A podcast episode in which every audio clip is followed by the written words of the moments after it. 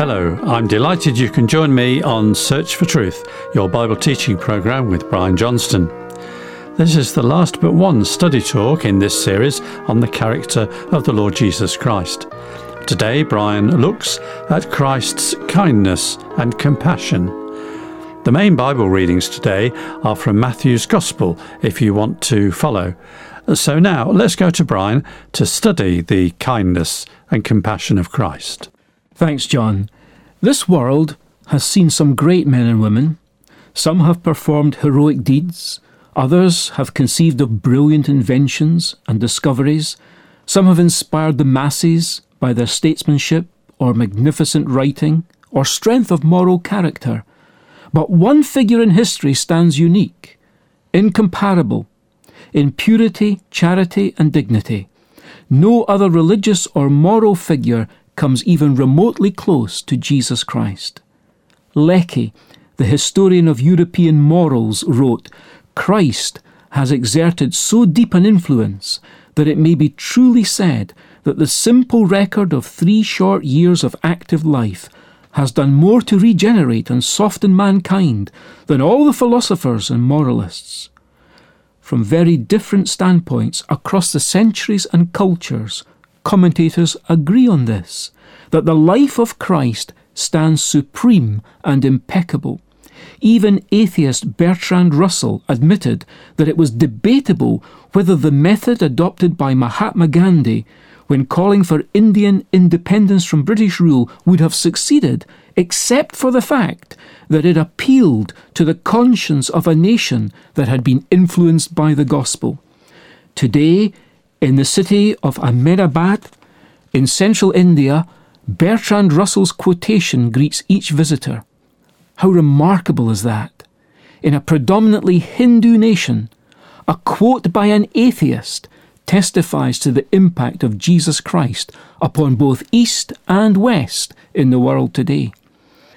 Such has been the impact of a life so well lived that it's felt around the world in all of its cultures 2,000 years on. I want us in this study to look at Christ's hands, to think about the kindest actions the world's ever seen.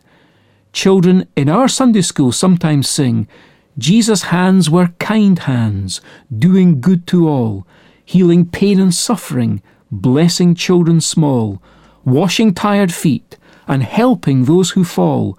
Jesus' hands were kind hands, doing good to all. Joseph Damien was a Christian missionary to lepers. One day he happened to spill boiling water on his feet. It took him some seconds to realize he should have been feeling pain, but wasn't.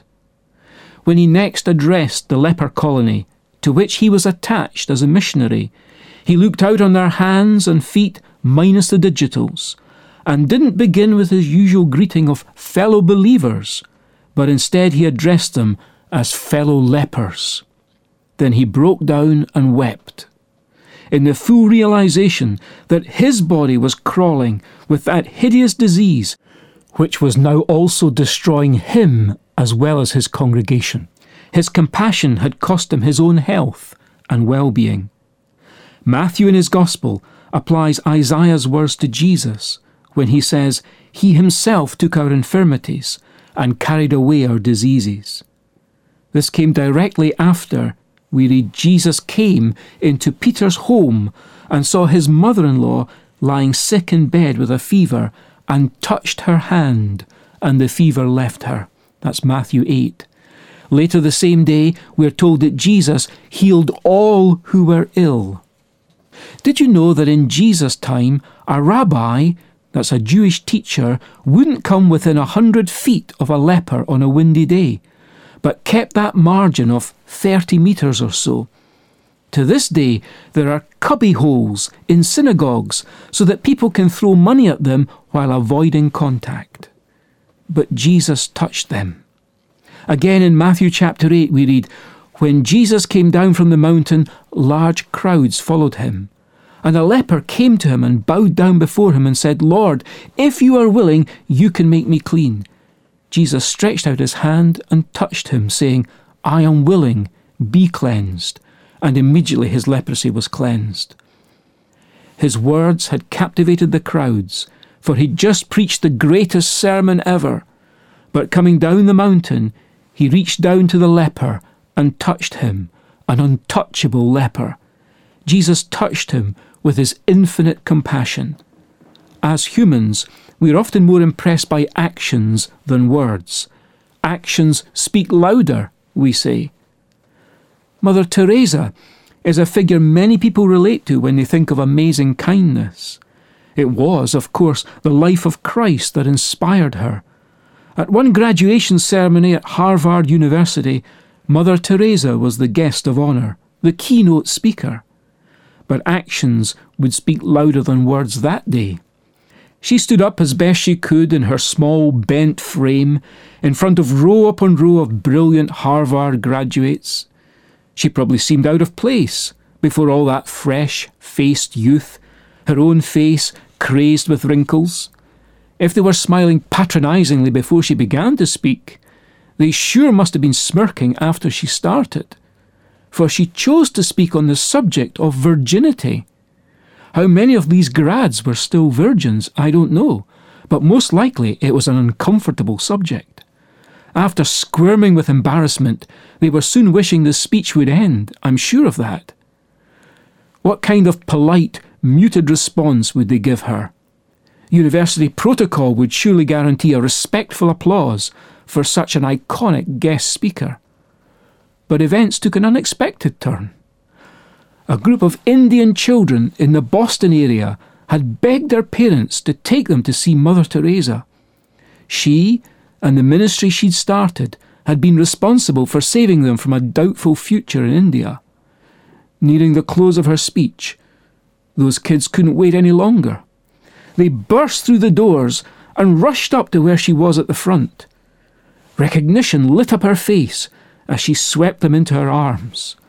A joyful reunion followed with those little charges whom she'd rescued from the gutter. Suddenly, the whole auditorium burst out into spontaneous, thunderous applause. The Harvard grads had forgotten their smirking reaction to her words because they'd seen her hands. They were responding to the kindness of her actions. We said earlier that we were going to look at the hands of Jesus in this talk. Have you seen the hands of Jesus? Read the Gospels Matthew, Mark, Luke, and John and you'll see why the chorus says Jesus' hands were kind hands, doing good to all. Jesus Christ reached out to the destitute 2,000 years ago, and he still reaches out to us all. Within the scope of just two chapters today, Matthew 8 and 9, we're seeing Jesus' hands. He stretched out and touched the leper. And before that, he touched the fevered hand of Simon Peter's mother in law while raising her up to full health again. But now, I want to finish by letting you see more of Jesus' hands from Matthew chapter 9. While he was saying these things to them, a synagogue official came and bowed down before him and said, My daughter has just died, but come and lay your hand on her and she will live. Jesus got up and began to follow him, and so did his disciples. When Jesus came into the official's house, he saw the flute players and the crowd in noisy disorder. When the crowd had been sent out, he entered and took her by the hand, and the girl got up. As Jesus went on from there, two blind men followed him, crying out, Have mercy on us, son of David! When he entered the house, the blind men came up to him, and Jesus said to them, Do you believe that I am able to do this? They said to him, Yes, Lord. Then he touched their eyes saying, It shall be done to you according to your faith. And their eyes were opened. That's Matthew 9. The thing that's repeated again and again in all our readings is the fact that Jesus touched people. Have you felt the touch of Jesus in your life? His hands are the kindest ever. No one ever cared for you like Jesus. We'll be forever exploring his kindness as the Apostle Paul tells us, so that in the ages to come he might show the surpassing riches of his grace in kindness towards us in Christ Jesus. Ephesians 2, verse 7.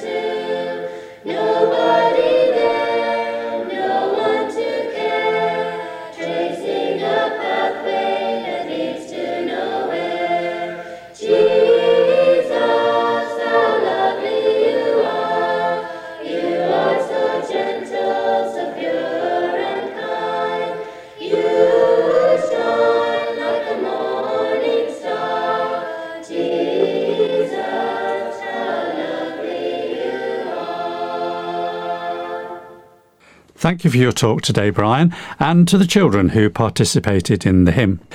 As I've said in the past, uh, the study of the character of Christ is so vast that we can only partly cover it in this series. But if you want to progress from these talks for your own personal interest, then I'd recommend you send for the free book, which goes with this series of 10 studies of Christ's character. A copy can be yours simply by writing in. And if you'd uh, like a copy, then just ask for the character of Christ. You can do this by email or by post, and here's our address Search for Truth, Hayes Press, The Barn, Flaxlands, Royal Wootton Bassett, Swindon, SN4 8DY, UK. Search for Truth, PO Box 748, Ringwood, Victoria 3134, Australia. Search for Truth, P.O. Box 70115, Chilomoni, Blantyre, Malawi. Our email address is sft at churchesofgod.info. You might be interested to know as well that many titles of Search for Truth transcript booklets have been turned into ebooks and are available at amazon.co.uk forward slash Kindle hyphen ebooks.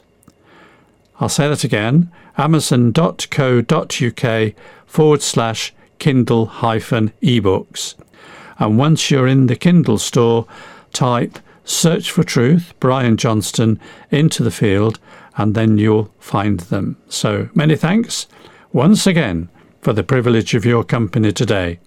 And I do hope you can join me again next week, if you're able to, when it'll be the final programme in this series, and Brian will be taking a look at the faithfulness of Christ. But until then, it's goodbye for now. Very best wishes from our Bible teacher Brian, our producer David, our singers, and me, John. So see you again soon, and in the meantime, may God richly bless you.